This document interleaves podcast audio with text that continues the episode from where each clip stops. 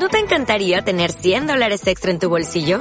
Haz que un experto bilingüe de TurboTax declare tus impuestos para el 31 de marzo y obtén 100 dólares de vuelta al instante. Porque no importa cuáles hayan sido tus logros del año pasado, TurboTax hace que cuenten. Obtén 100 dólares de vuelta y tus impuestos con 100% de precisión. Solo con Intuit TurboTax. Debes declarar para el 31 de marzo. Crédito solo aplicable al costo de la presentación federal con TurboTax Full Service. Oferta sujeta a cambios o cancelación en cualquier momento. Bienvenidos a Nutritional Gothic, Escenas de Nutrimonio, un podcast de nutrición y dietética con Antonio Cárdenas y Griselda Herrero.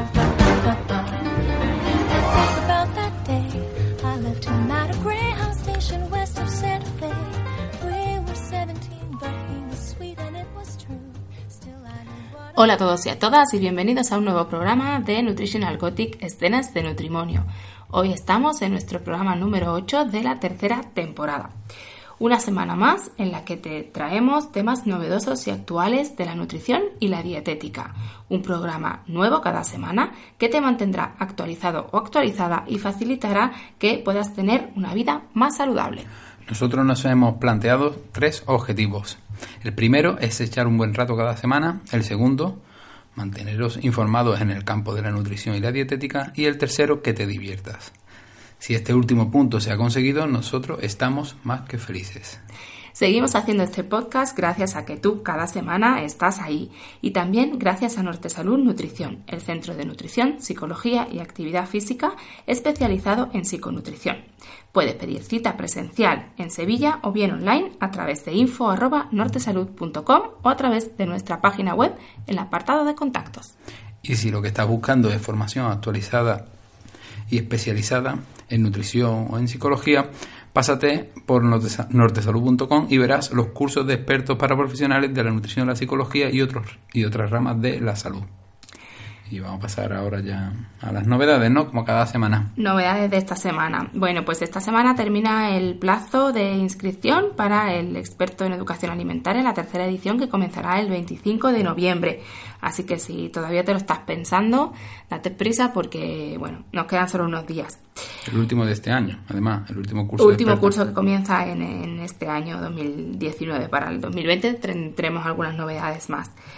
Os comentamos también que el día 23 de noviembre estaré en A Coruña en una jornada que organiza Débora García Bello, que se llama Jornadas Abrente 2019, la alimentación y nutrición del futuro.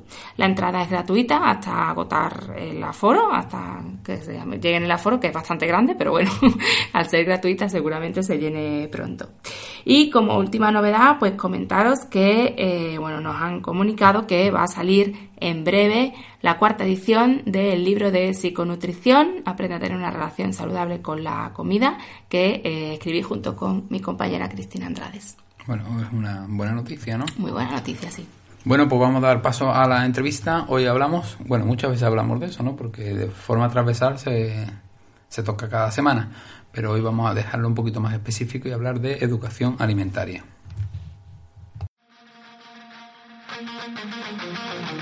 Chicos, ahora llega la super entrevista.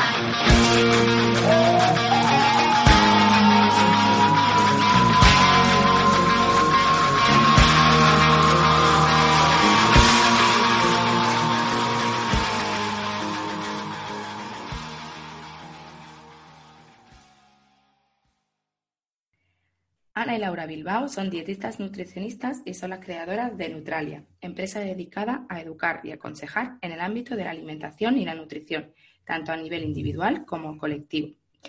Nuestro objetivo, o su objetivo en este caso, es mejorar y reeducar los hábitos alimentarios de diferentes colectivos a través de programas de educación alimentaria y clínica privada. Tienen más de seis años de experiencia en clínica, en desarrollo y puesta en marcha de programas de educación alimentaria, así como en docencia y participación en congresos con estas temáticas. Y las puedes encontrar en nutralia.com o en redes sociales también como Nutralia. Chicas, bienvenidas. Ana y Laura, muchas gracias por formar parte de este podcast. Hola, ¿qué tal? Gracias. Hola. Encantadas.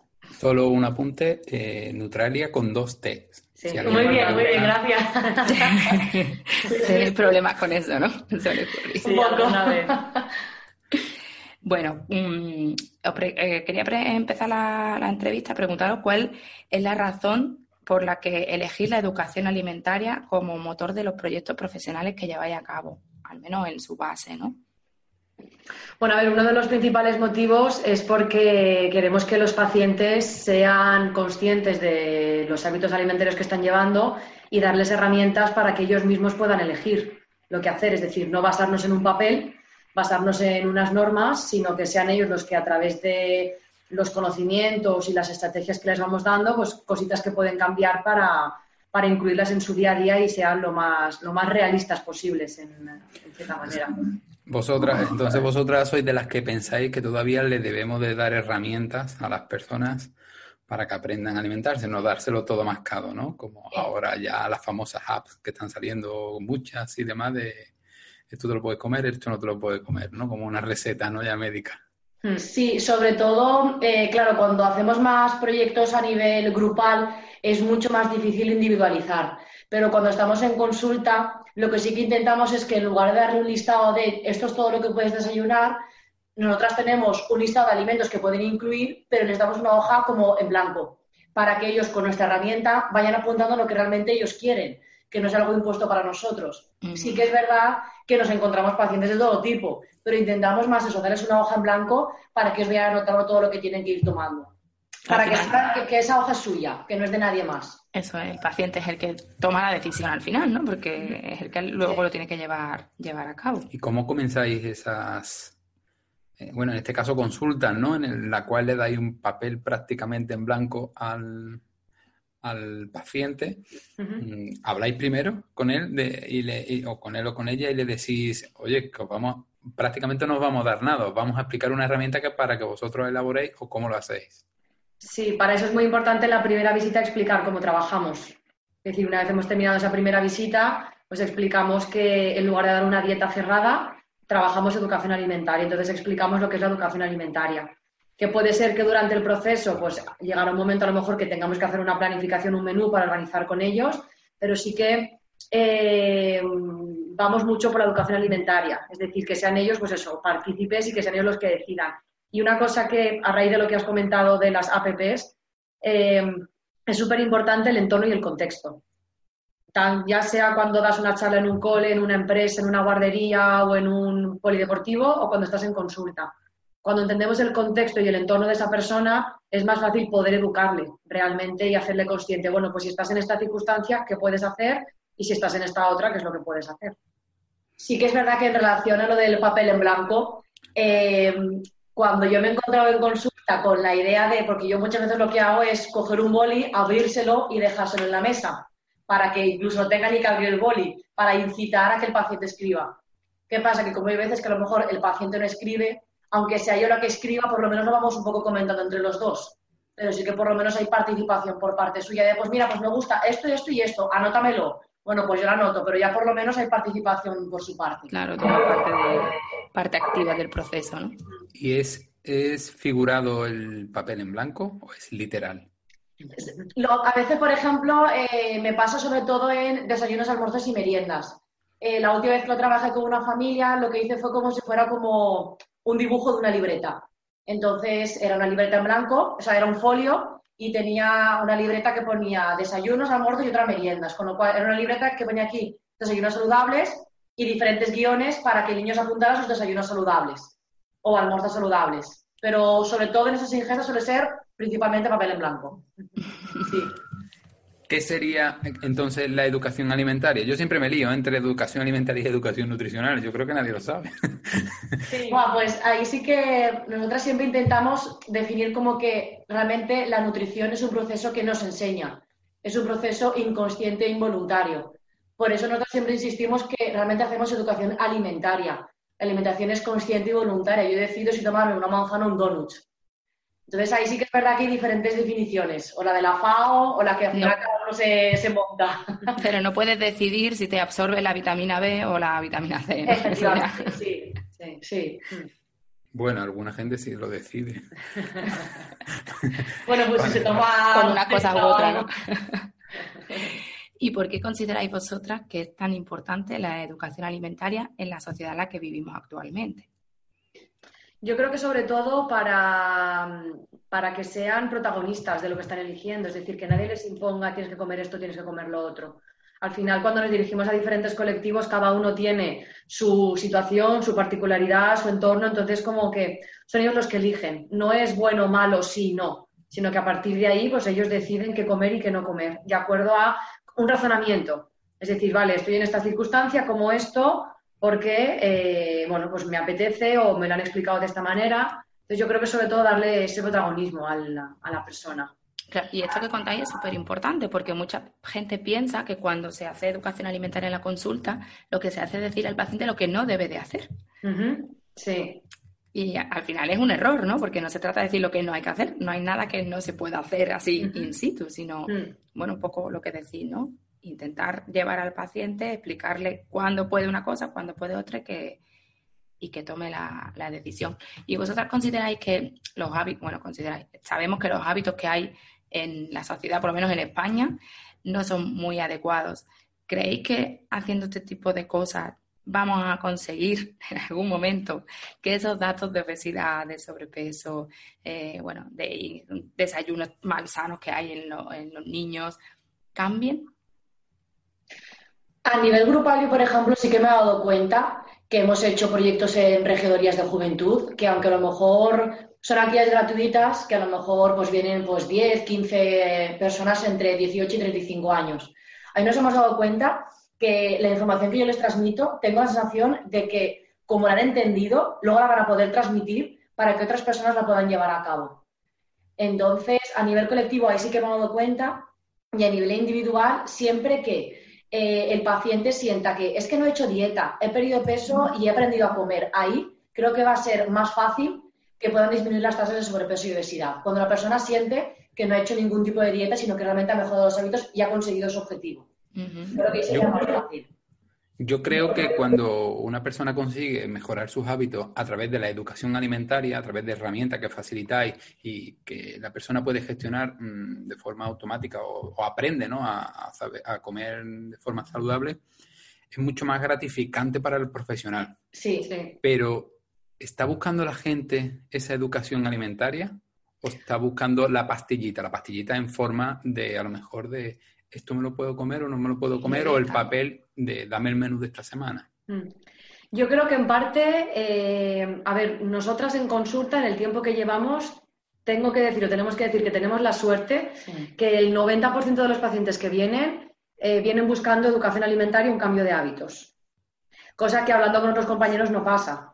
Entonces yo creo que en parte depende de lo que tú promuevas y del tipo de paciente que tengas y de dónde, eh, dónde estés. No es lo mismo que estés trabajando en un gimnasio, que estés en un pueblo, que estés en una ciudad. La ciudad de Valencia promueve mucho la alimentación saludable. Somos muchos los nutricionistas que promovemos mucho la educación alimentaria. Entonces, eso yo creo que hace. Entonces, eh, está claro que nos tenemos que adaptar al paciente porque si nos está pidiendo una planificación o algo más cerrado, pues al fin y al cabo tenemos que solucionar su problema. Pero sí que es cierto que en nuestro caso cada vez vienen más pacientes porque cada vez hay más gente interesada en aprender a comer, un cambio de hábitos y en incluso pacientes que te dicen, no, a mí el peso no me preocupa, yo lo que quiero es encontrarme bien. Entonces, claro, eso es como decir, vale, es como que te recibo, te El recibo con la 50% cabeza. ya lo has hecho. te quitas Sí. un peso de encima, al fin y al cabo. De hecho, yo recuerdo encontrarme hace tiempo con una mujer que me dijo que quería perder, no sé, 6 kilos en dos semanas y le dije, mira, yo no te puedo ayudar. Y no tuve ningún tipo de pudor ni ningún tipo de, de ponerme triste y nada, de decir que o perdía dinero por, por no tener a esa paciente porque sabía que no, no iba con mi ética. Sí, sí, claro. eh, eh, es importante, aunque también, como vosotros decís, mm, como promocionáis la educación alimentaria, el paciente que os llega es de educación alimentaria, ya sabe lo que está buscando, ¿no? Claro. Sí, y por el boca a oreja, porque Sí. los pacientes que a lo mejor, mira, es que he venido porque tal me ha dicho que le ha ido bien, entonces ya saben, incluso muchas veces les pregunto, pero ¿te han dicho cómo trabajamos? No, no, únicamente me ha dicho que le ha ido muy bien. Pero si ya sabe algo, sí que es verdad que muchos vienen por boca a oreja y saben que trabajamos por, por educación A lo alimentaria. mejor hay que cambiar esa, ese concepto, ¿no? Del boca a oreja y cambiarlo por el que siempre se ha tenido en relación al peso, que es por la vista, ¿no? Como Sí. la vemos más delgada, pues vamos a ese nutricionista o a Sí. ese gurú, ¿no? De la nutrición. Sí. Vamos a tener que cambiar ese concepto. Incluso entre esos factores que, que decíais antes que pueden influir en que haya bueno, que, que, el paciente que va a la consulta pues ya venga predispuesto a un cambio de hábitos más que a la pérdida de peso o a la dieta, mm. influye mucho la, localización geográfica. Yo he observado que, por ejemplo, en Andalucía, a la gente todavía le cuesta entender eso, ese proceso de cambio de hábitos, mientras que en otras partes, en Andalucía y otras partes de España. Pero hay otras zonas de España, como Valencia, por ejemplo, como Cataluña, como Madrid, donde hay más porcentaje de la población que ya va buscando no el peso y el objetivo de peso, sino mejorar su salud a través de una mejora de la alimentación. Sí. Entonces, bueno, eso también tenemos que tenerlo en cuenta, que al final Sí, totalmente. Yo me he dado cuenta con, por ejemplo, compañeros de Galicia. Y ya no solamente en consulta, porque en los cursos que damos de emprendimiento, cuando hablamos de la educación alimentaria, cómo la planificamos y cómo la estructuramos, nos dicen, es que yo esto en Albacete o en Vigo, yo es que esto es inviable. Incluso lo extrapolan a proyectos. Y dices que los proyectos que hacéis en mercados municipales, aquí es impensable. O un taller en una guardería con familias, es que ni se lo plantean. Dices, ostras, ¿cuánto puede cambiar una comunidad autónoma a otra? que sí, que se van mil kilómetros, pero que no es Francia. Quiero decir, sí, que no estamos en otra cultura, que estamos en la misma cultura. ¿no? Claro, claro, sí, sí. Es, a mí es algo también que me llama mucho la atención. Mm. Bueno, también tenéis más cerca Francia que Galicia. sí, bueno, casi yendo por Cataluña, sí, porque Galicia son mil kilómetros. Eh, ¿En qué campos o cuáles son los lugares que creéis que hace falta la educación alimentaria? ¿A dónde nos podemos enfocar? Pues eh, donde nosotras nos hemos enfocado principalmente ha sido en, colegios, ya ven sea eh, la intervención en el propio colegio o con los niños eh, a través de actividades en los mercados municipales. También nos parece muy interesante y hemos intervenido en, las empresas, tanto a nivel de talleres como a nivel de acciones para poder disminuir sobrepeso y obesidad. Y luego también con docentes es lo que son, digamos, que los tres ámbitos o los tres públicos en los que nos, estemos, nos estamos dirigiendo principalmente. Pero sobre todo el, infantil. Mm. El infantil. Cada son los adultos del futuro. Sí, y cada vez más, eh, ya no tanto que sea a través de una subvención para que sea, digamos, que eh, la propia comunidad la que pague, sino que ya poco a poco los propios colegios concertados o privados eh, se están poniendo en contacto para poder hacer proyectos que incluso paguen ellos mismos de la cuantía de dinero que tengan. Y eso es como mucho más gratificante, que ya, ya empiezan a, a ese dinero que tienen guardado a poder invertirlo en alimentación. Y eh, bueno, casi todo el mundo, yo por ejemplo, cada vez que doy clase y les pregunto a los alumnos del grado de nutrición que a qué se quieren dedicar, el 80% levanta la mano porque quieren entrar en la sanidad pública. Ah, que ya sabemos que no es posible. ¿Qué le diríais vosotras a esos alumnos para hacerlos entender que existe vida más allá de la sanidad pública y que hay un papel muy importante que hacer desde la educación alimentaria?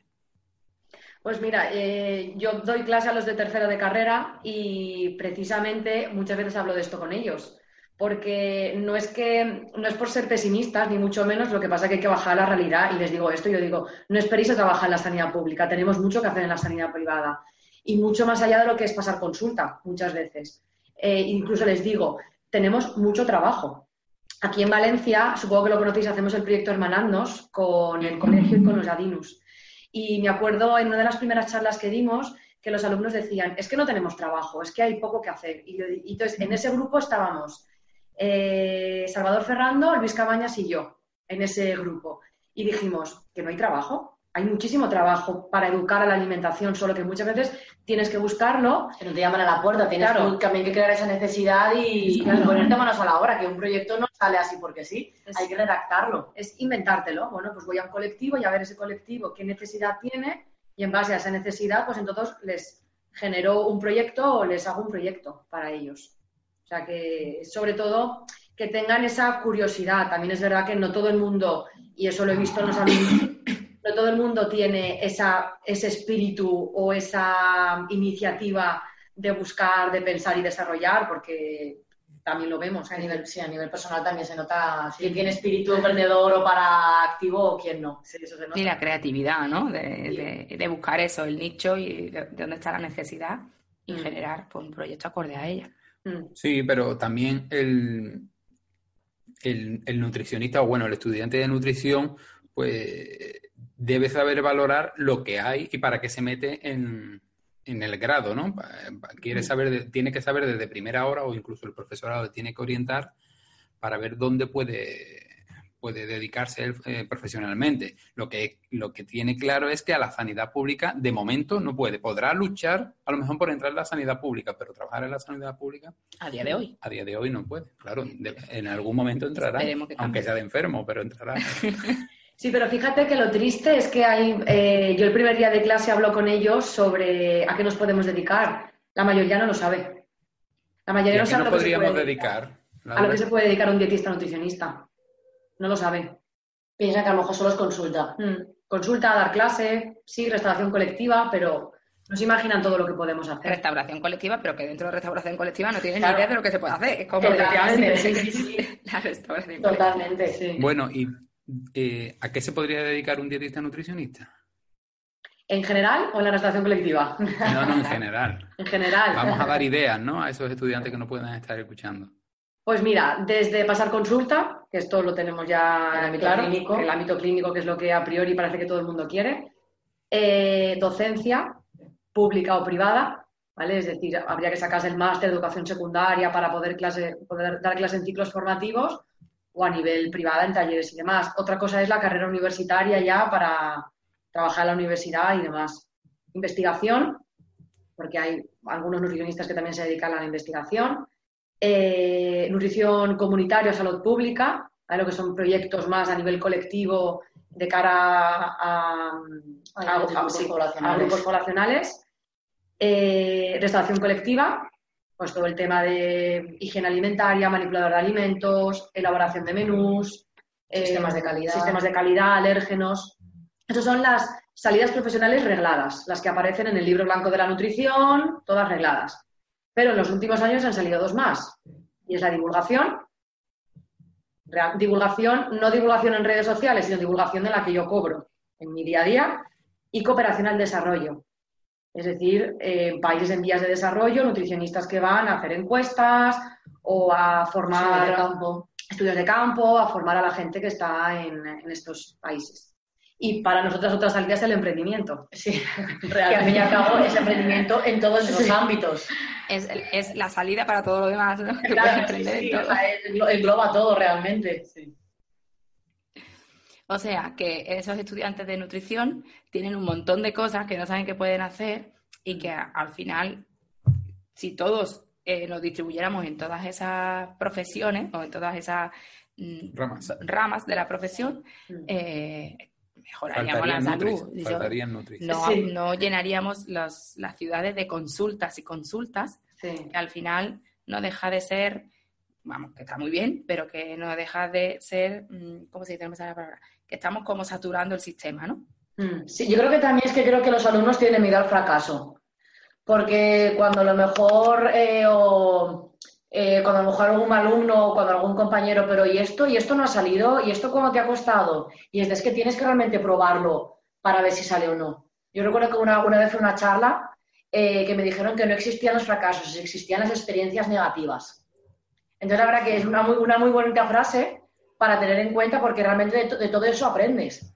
Y decir, vale, pues a lo mejor este proyecto no fue bien, pues lo hago de otra forma. Pero que, que- que realmente es así. Yo creo que tienen miedo de, de pensar que, que van a, que van a fracasar. Vale, ¿y sería fácil llevar a la práctica un proyecto para ver si podemos ayudarle que pierdan este miedo al fracaso? Eh, también depende, yo creo que del colectivo. Porque, por ejemplo, si pensamos en los colegios, nosotras, por ejemplo, eh, os voy a contar un caso en el que fue un poquito más difícil y un caso en el que fue más fácil.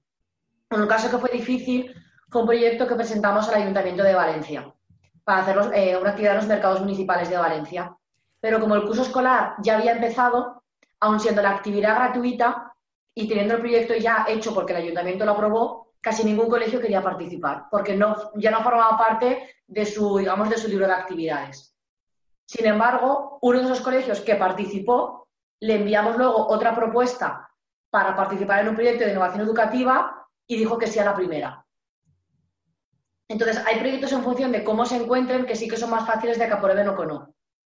También va a depender un poco de a lo mejor si hay eh, otros compañeros que presentan una propuesta, a lo mejor a una empresa de a lo mejor se va a elaborar algún menú o algún tipo de taller.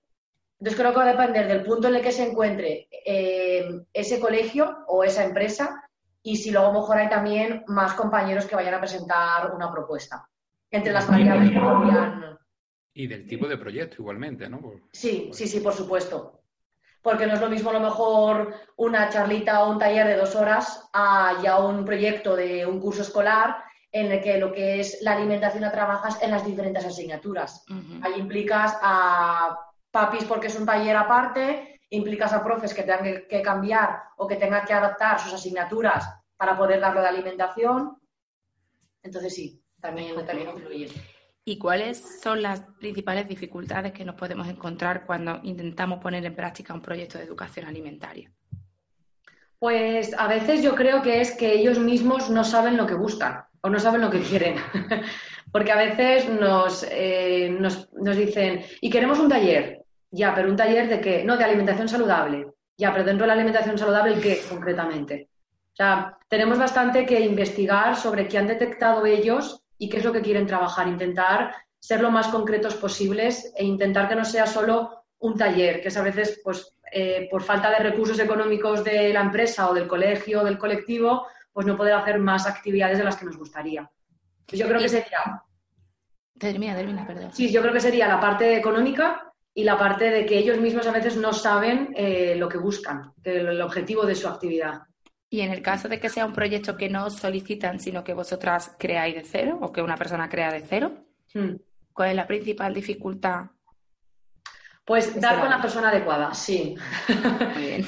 O no vean que es importante. Porque también hay que decir una cosa, y supongo que os habrá pasado, y esto es un consejo que damos, si conoces a alguien de donde vas a dar la charla o el proyecto, Va a ser mucho más va a ser fácil. mucho más fácil y tienes puntos ganados. Pero para eso te lo tienes que currar, es decir, eh, yo me acuerdo que di una, un- recibí un curso de habilidades comerciales y tenemos diferentes tipos de clientes, entonces tenemos que conseguir clientes los que el profesor llamaba fans, clientes que les guste tu proyecto, que lo hayan disfrutado y te recomienden. Esos son los que tú tienes que tener. Y si puedes repetir con ellos, mejor. Y si además ellos te recomiendan, mucho mejor. Entonces yo creo que el mayor hándicap que nos hemos encontrado ha sido ese, dar con la persona adecuada, que le guste el proyecto y que lo apruebe. Porque una Y vez que tenga interés persona, por moverlo, claro. Sí. Efectivamente. O que realmente veces la necesidad de ese, de ese proyecto. Mm. Que reúnes, a, que reúnas a ese colectivo para decirles, pues mira, creemos que es importante trabajar este tema por esto, esto y esto, para que realmente se lo crean. Volvemos a los estudiantes. Yo soy, eh, imaginemos que soy estudiante de, de grado, a la vez que viruela, y, y quiero crear un proyecto. ¿Por dónde empiezo? ¿Qué Que tengo lo que propongo hacer? yo o me lo proponen. tú de cero. Tú, tú, tú de cero. Vale. Yo creo primero saber a quién te quieres dirigir. Sí, ¿a qué colectivo te quieres dirigir? porque en la manera que tienen de organizarse, la manera que tienen de aprobar un presupuesto o la manera o los intereses que puedan tener cambian. Entonces, lo primero es saber a quién te quieres dirigir. Una vez sabes a quién te quieres dirigir, es eh, preguntarles qué es lo que quieren. Posibles necesidades. Caso, a lo mejor no tienes, imaginemos que a lo mejor es un colegio. Si no tenemos ningún colegio objetivo, pensar qué posibles necesidades pueden tener en un colegio o qué posibles cosas se pueden trabajar en un colegio para, para poder llevarlo. Sí, la- las deficiencias que hay, ¿no? Que nosotras podamos Efectivamente, sí, cubrir. como, muy, como algo muy general y luego ya algo más concreto. Porque a lo mejor yo puedo pensar que en un colegio quieren trabajar, no sé, a lo mejor quieren trabajar el aumento del consumo de frutas, pero luego lo que realmente se han dado cuenta es que los almuerzos son muy insanos, con lo cual se va a trabajar los almuerzos. Vas, digamos, vas con una idea, pero luego ya te reúnes con ellos y ves que, que eso hay que, hay que cambiarlo. Y también yo creo que es importante la época del año. Porque para un colegio habrá que presentarlo en mayo junio, pero a lo mejor para una empresa que tiene, no sé, una empresa del sector de la automoción, por ejemplo, hay que presentarlo probablemente en noviembre y diciembre porque cierran presupuesto y abren al año siguiente. Entonces, en función también del tipo de empresa, cuando lo quieres presentar. O sea, tenemos que valorar primero las necesidades y ver la viabilidad a través del tiempo bueno, y, de, y, de, y de los recursos con los que disponemos para desarrollar ese proyecto, ¿no? No podemos Sí. mejorar a lo mejor la alimentación de, de todos los colegios de España cuando a lo mejor no tenemos posibilidad económica, porque todo cuesta también a veces dinero. Hay cosas que, hay proyectos que a lo mejor no valen, no tienen Mucha inversión. ni- mucha inversión económica, pero sí, sí, de tiempo a lo mejor solo, pero sí necesitan a lo mejor. Los recursos de personal, ¿no? si tú quieres hacer personal, talleres en todos los colegios Claro. de España, necesitas más Nutri, porque Claro. ellas dos Claro. no pueden. ¿no? que es, es, por ejemplo, eso es uno de los proyectos que hemos sacado de los mercados municipales. Eh, es un proyecto que gusta mucho, que es el del plato saludable a través de una gincana. Entonces, como no podemos irnos a toda España, pues lo que hacemos es que este, el, el- el proyecto lo cedemos, lo vendemos a otros nutris de otras partes de España para que lo puedan poner en práctica. Es, es como una franquicia, por Ujú, decirlo de alguna manera, porque vendes la idea, el know-how que se llama, al Claro. fin y al cabo. Es importante, no sé si lo hacéis en vuestros proyectos, eh, utilizar un proyecto piloto para ver si es viable. Mm. Porque yo creo que muchas veces, eh, aunque los recursos que necesitemos solo sean de tiempo, pero es importante de, de que comprobemos de que nuestro proyecto funciona y que lo que nosotros vemos que es una necesidad sea una necesidad real. mm, Porque lo que para nosotros puede ser una necesidad, a lo mejor para otros no, para los colegios a lo mejor no lo es. Mm, Entonces, me gustaría saber si vosotros eh, hacéis algún tipo de proyecto piloto para comprobar esa viabilidad. A ver, ahora mismo, Proyectos pilotos. es- a ver, realmente ahora si hiciéramos un proyecto en otro cole sí que tendríamos proyectos pilotos porque como lo hemos hecho en otros coles, sí que hemos visto que ha habido una- un resultado y por tanto lo podemos presentar, tanto en el caso de coles como en el caso de empresas y mercados municipales. Ahora, hace cuatro años o hace dos te diría que no, porque como no, ten- no teníamos esas otras actividades hechas no sabíamos si funcionaba o no. También tengo que decir que a veces tenemos una, una, algo que tenemos que modificar y es que no medimos lo suficiente, Sí, la, la evaluación. el resultado. Sí, Entonces, al no los medir, indicadores. claro, no tenemos unos La indicadores, evaluación final, ¿no? efectivamente. Entonces, lo hacemos, sabemos que funciona porque se ha visto, se ha observado que el niño ha mejorado, pero no tenemos nada tangible, más que tangible. Cuantificable. ¿Cómo? Algo que puedas cuantificar de alguna Objetivo, manera. algo objetivo. Sí, que puedas cuantificar. Entonces yo creo que es lo que a veces nos falla, que no medimos el resultado y por tanto cuando presentamos en otro cole o en otro sitio un proyecto, ese proyecto que hemos hecho piloto, mm, no tenemos, Nos faltan datos. claro, nos faltan datos. Sí que es- nos- yo me he dado cuenta, nos hemos dado Sí. cuenta que, que es en lo que tenemos que mejorar.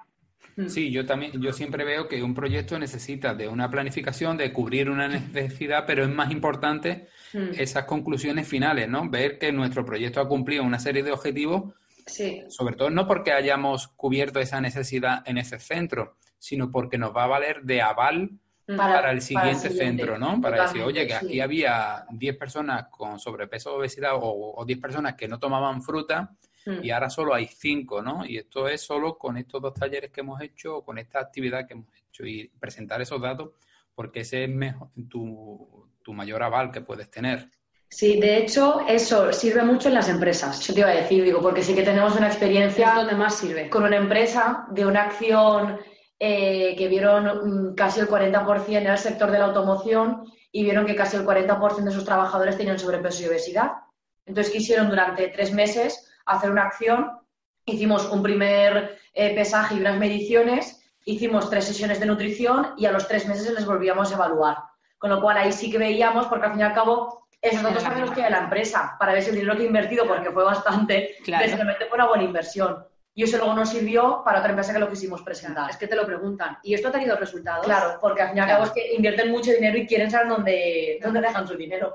Claro, que y deben si va a tener- una, efe- una efectividad que, Sí. que si no... Y es que deben de tener resultados, porque si no, Sí, ¿para sí. qué hacemos las cosas, no? Mm, Si sí. hemos visto una necesidad, damos un taller o hacemos nuestro proyecto, pero después nos evaluamos si ha sido. Que lo hemos dado, vale, pero ya está. Pero si no evaluamos, si, si, si ha, cubierto los objetivos y hemos mejorado esa necesidad que había, Mm, pues como que no ha valido de mucho, ¿no? Si no Sí. lo hemos evaluado. mm. Vale, pues imaginaros que ya hemos detectado la necesidad, ¿no? Ya hemos empezado a ver qué podemos hacer. Me siento delante del ordenador y quiero escribir el proyecto. ¿Qué pasos tengo que seguir para crear ese proyecto y qué cosas no me puedo dejar?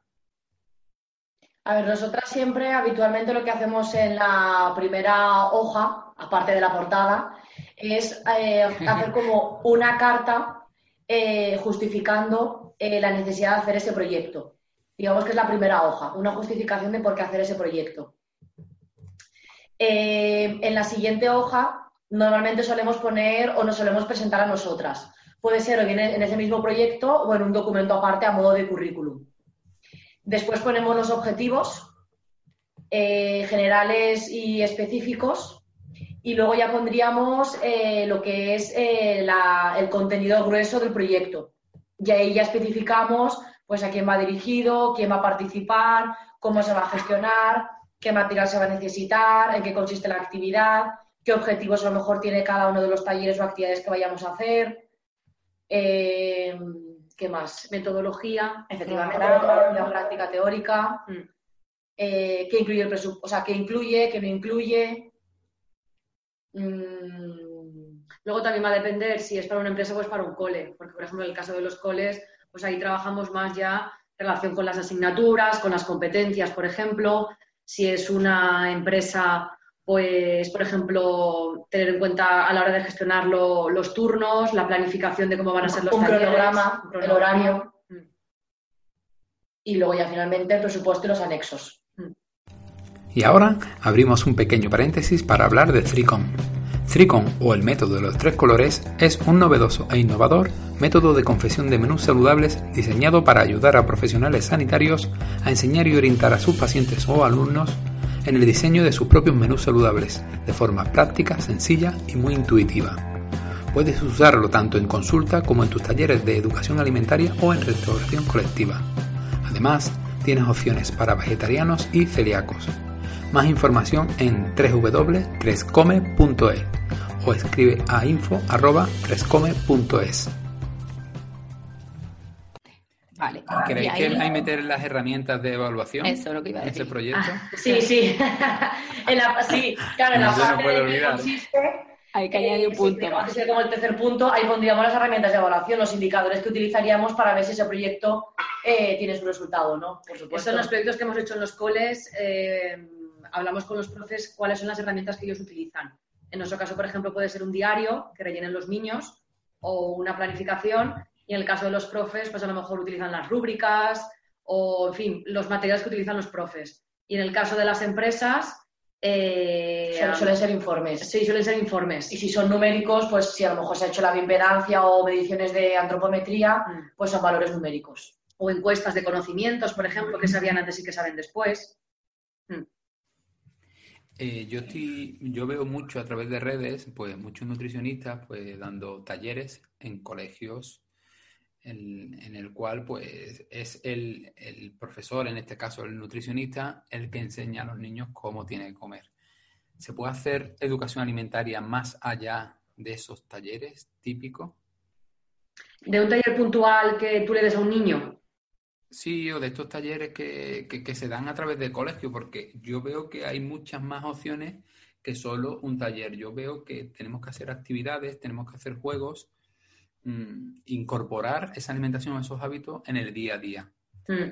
Pero lo que yo veo siempre a través de redes es el típico taller de de profesional y, de, profesional, eh, con una metodología muy tradicional, cuando ya en los colegios se está llevando una, metodología más alternativa, más constructivista.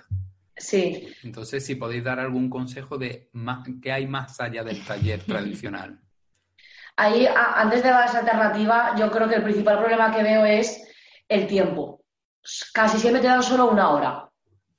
Una hora que es, o bien mientras los niños están en el colegio, que es a lo mejor de 3 a 4, o de 4 a 5 o de 5 a 6. Dices una hora y en esa hora quiero que me hagas ese taller. Entonces, claro, yo creo que lo que nos planteamos mucho es que en ese taller, si queremos a lo mejor hablar, sabiendo que tenemos que focalizarlo en un objetivo concreto, es como que queremos hablar de tantas cosas que queremos que sea un monólogo. Mm. Yo creo que una manera de involucrar más y de que sea diferente es eh, incluirlo dentro de las asignaturas. Por ejemplo, eh, de los talleres que hemos hecho, de los proyectos que hemos hecho de educación alimentaria, eh, pues al fin y al cabo una receta muchas veces es sumar y restar las cantidades o pesar. Bueno, pues vamos a hacerlo en matemáticas. Vamos a pesar, si quiero hacer una receta, la suma de los ingredientes. O, por ejemplo, hicimos un taller que era de dentro de un proyecto, en el caso de los bocatas saludables, cuánto, si tenía 5 euros, cuántos bocatas saludables podía hacer. O si, por ejemplo, estoy en, ah, en plástica, pues dibujar mis frutas favoritas o mi plato saludable favorito. O sea, incorporar la alimentación a las asignaturas y a su día a día. Para que sea lo haría el profesor. Eh, o no, no, nosotras como nutricionistas. decir, iríamos a las clases. Claro, todo depende del presupuesto económico. Entonces, eh, lo que nos ha pasado en los proyectos que hemos hecho es que hemos, hemos presupuestado una cuantía económica y como después nos han dado menos, pues formamos al profe y al final es el profe quien lo hace y en alguna charla la hacemos nosotras, algún taller puntual. Vale. Desde nuestro pequeño, porque al final somos personas que cada uno tiene su entorno y yo siempre digo que somos como pequeños granitos de arena, ¿no? Mm. ¿Qué podemos hacer cada una de esas personas en nuestra área de influencia para mejorar los hábitos de nuestro entorno, ese pequeño entorno en el que nos movemos todos los días? En, en, hábitos alimentarios, ¿qué cositas podemos mejorar? Vale. Yo, desde nuestro pequeño entorno, o sea, no, estoy aspirando a cambiar la salud de la población, sino yo como madre o como, yo qué sé, trabajadora o como persona, ¿no? Que si no fuera nutricionista, ¿qué podría hacer para mejorar la alimentación de mi pequeño entorno? Mi familia, mis amigos. Sin ser nutricionista, me refiero. Yo de las cosas que me he dado cuenta es el tema de los etiquetados que diciendo cuatro cosas básicas para leer ingredientes, solo centrándome en ingredientes, muchas personas mejorarían muchísimo más la alimentación. Solo en la parte de ingredientes. Yo pienso que lo mejor que podríamos hacer, ¿no? desde mi punto de vista, es dar ejemplo.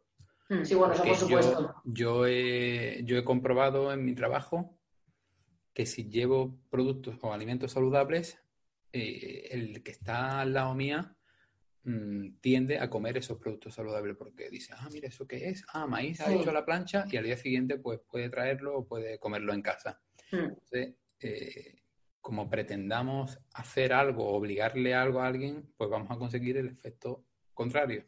Entonces yo creo que lo que tenemos que hacer es callarnos y, y servir de ejemplo, ¿no? Como cuando llevas las verduras a la barbacoa y todo el mundo se las come. Claro. y luego te quedas tú sin ellas. bueno, pero tú la tienes todos los días. Sí, sí, sí. es como que la gente dice, uy, a ver tú qué traes, a ver qué traes. Sí. Sí, es, dar ejemplo y, y, no sé, tener un poquito de interés. Interés por, por, bueno, ¿y esto qué es lo que lleva? ¿Y esto por qué te lo estás comiendo? Yo, por ejemplo, me considero una persona que observa mucho, entonces pues eso, ver esta persona por qué está comiendo una cosa, por qué está comiendo la otra, eh, ver qué es lo que puedes modificar para, que influya de manera positiva en, tu entorno. Yo creo que sí, yo me quedo también con lo que dice Antonio de dar ejemplo, ya sea como padre, como madre, como profesor, como profesional, como amigo, como familiar. ¿Y podéis contarnos algún proyecto que hayáis que hayáis desarrollado y que hayáis tenido éxito o que sea que os sintáis orgullosa de haber podido hacer ese proyecto y obviamente que podáis contarlo.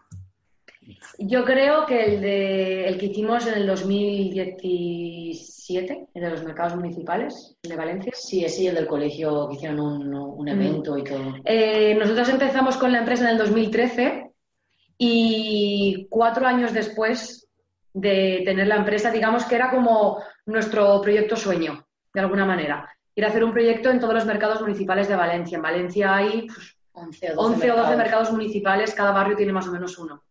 Entonces, nuestro gran sueño era hacer un proyecto en todos los mercados municipales.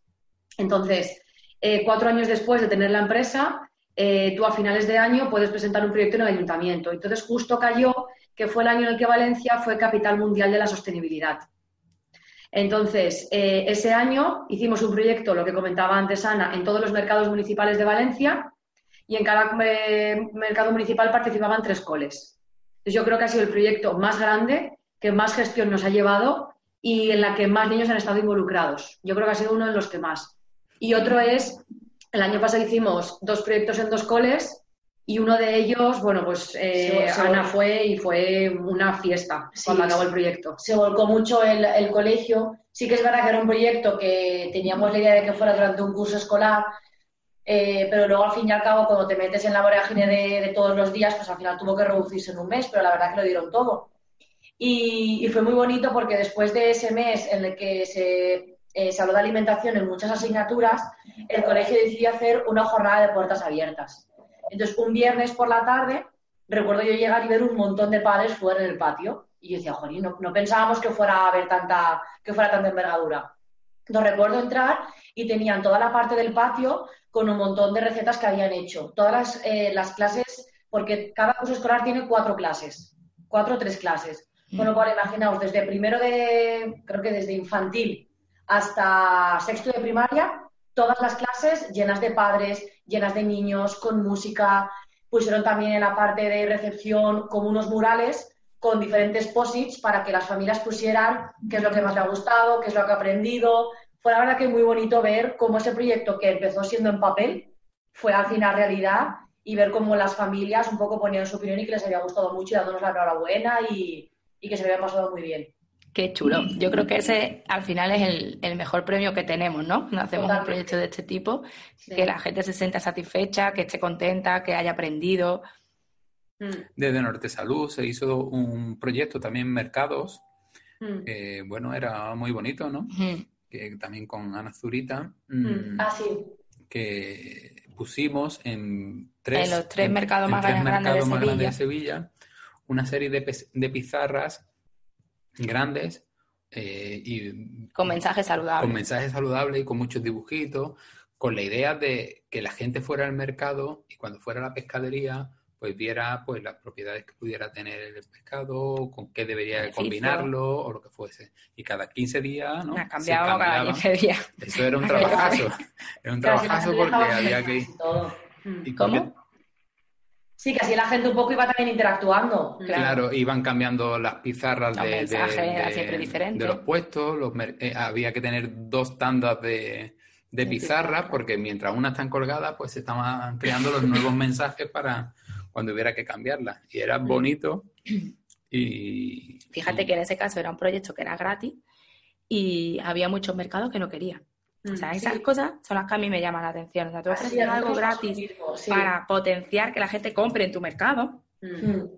Y te decían que, que no, que no, que no lo veían. Mm. Pero bueno, menos mal que los tres más importantes lo, lo hicimos, ¿no? Pero que, que, te, que encuentran muchas veces el rechazo de, de los propios in- interesados a priori. Mm. De hecho, yo creo que eh, tanto vuestro proyecto como el nuestro es de los más, o sea, te gratifica porque aparte de eh, que puedas o no influir en la, vamos a decir, en el peso de esa persona, es en la conducta, es decir, en la relación que tienen con esa comida, en cómo ven a partir de ahora la alimentación, en cómo se relacionan, en cómo eligen, cómo deciden, que son más conscientes. Yo creo que lo más gratificante es eso, que ven la alimentación de otra manera. Y claro, cuando, cuando además involucras a tanta gente, como en el caso del colegio, Es que los que papás fue- se sentían súper orgullosos fue profes, de todo lo que hacían sus, sus niños, pero Sí. súper orgullosos, ahí haciendo fotos, vídeos, se sentían muy contentos. fue también el comedor escolar, con los menús, o sea que se involucró a mucha gente. Entonces, claro, cuanta más gente involucras y más cambio de mentalidad hay, pues mucho mejor. Pues muy bien, chicas, pues Muchas no sé si queréis contarnos alguna cosa más o algo que queréis comentar. Bueno, yo lo último que diría es animar a, a- a presentar proyectos de educación alimentaria allá donde vean que tienen oportunidad, incluso empezar a aquellos sitios donde les conozcan. Yo siempre digo, empieza por tu colegio, Sí. por tu propio colegio, por gente que conozcas, por tu ayuntamiento, sobre todo en los pueblos, pues que probablemente te conozcan y, y empezar por ahí. Y por Y- soltarse también. Sí, y luego también algo que nosotras eh, cometimos algún error es eh, cuando presentas un proyecto, no lo presentes todo al principio. Y presenta una pequeña memoria de dos, tres páginas para contar de qué va y después reúnete con ellos y entonces ya presentas el proyecto entero. Porque, bueno, nosotros somos buena gente, pero no todo el mundo es buena gente Cierto. y nos pueden copiar el proyecto. Entonces, pues eso, eh, hablar con la persona, mandar una propuesta, reunirte, es súper importante reunirte con ellos, o hablar por teléfono, que no todo sea vía, vía email, y bueno, que ambas partes, pues, qué necesidad tienes tú, qué te puedo ofrecer, una negociación, al fin y al cabo. Realmente, pues también Sí, entra la parte cubrir, y- adaptarse a las necesidades de, de ese colectivo, ¿no? Efectivamente. Mm. Bueno, no fue un error, fue una experiencia negativa. Totalmente. Totalmente. A ver, nosotros hemos tenido suerte porque no nos, han, no nos lo han copiado, pero hemos tenido compañeros que sí que les ha pasado. Que ese proyecto después lo han cogido o, o el, o el mismo ayuntamiento, o otros nutricionistas, o bueno, Mm, cosas que pasan. sí. Bueno, Si es que copiadores o copiones hay en todos lados. pues sí, y lo dejamos ahí, ¿no? Por desgracia. Bueno, pues vamos a terminar con dos preguntas que hacemos, bueno, en esta temporada las hemos cambiado.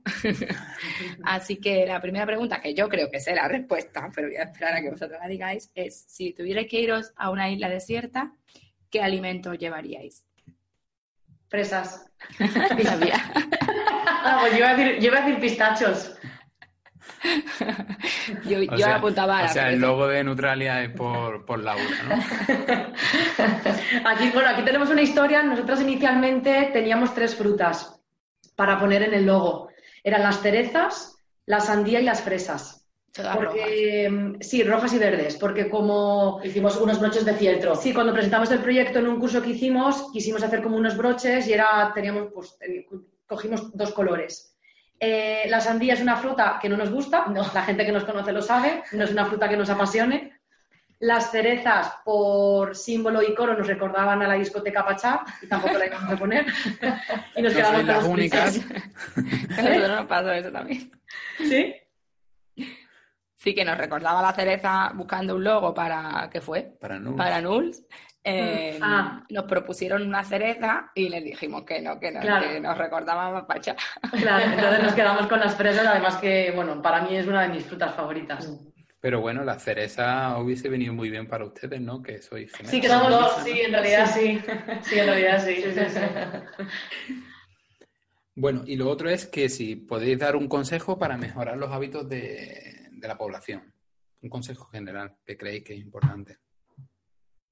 Pues eh, que cada uno sea el, am, el piloto o dueño de su cambio. Que pueda estar asesorado o aconsejado por profesionales o por familiares, pero que al fin y al cabo cada uno decide lo que quiere cambiar y en qué momento cambiarlo. Puede que a lo mejor piense que algo es súper importante, pero no está en el momento. Es que cada uno sea un poco el piloto y el dueño de su cambio. Muy bien. Muy bien. Es curioso, lo digo muchas veces, pero de todas las personas que hemos entrevistado y le hacemos esa pregunta, que esta es ya la tercera temporada que lo hacemos, nadie nos ha contestado lo mismo. Mira, me está bien. Todos dais respuestas Yo diferentes. creo que, es que lo ven. Lo escuchan, ¿no? Y van tachando esto, ¿no? Igual también depende de a lo que nos dediquemos. Sí, claro, Eh, claro. Claro, como cada uno, a lo mejor los que habéis entrevistado nos dedicamos a una cosa, pues nosotros le damos tanta importancia a que sean los pacientes los que decidan y no tengan algo impuesto, que claro, como es también lo que nos gustaría que hicieran con nosotras, y es darme la oportunidad de yo poder elegir, vale, estoy en este sitio, ¿qué puedo elegir? Pues yo creo que es eso, adaptarnos al contexto, al entorno, además es algo que últimamente repito muchísimo, y a partir de ahí que la persona decida es lo que quiere. También hay muchos campos y muchas carencias, ¿no? Entonces hay tantas que no se No se coinciden, ¿no? Hay tantas cosas que están mal hechas que, Sí. que se Sí, necesitan sí. A mejorar, consejos. a mejorar. Mm. Bueno, pues Ana Laura, muchísimas gracias por dedicarnos este rato. A vosotros. Y nada, espero que nos veamos prontito en otro evento o Bueno, donde sea. Tú vas, Yo voy a Valencia mañana. Sí. tú vas a Valencia No, no, mañana, pero esto se está emitiendo un lunes, Bueno, sí. no sabemos qué lunes, pero mañana va a Valencia. Sí, sí. Pero bueno, no pasa nada, ¿no? Sí, yo es que estoy dando clase en la universidad, entonces no puedo ir.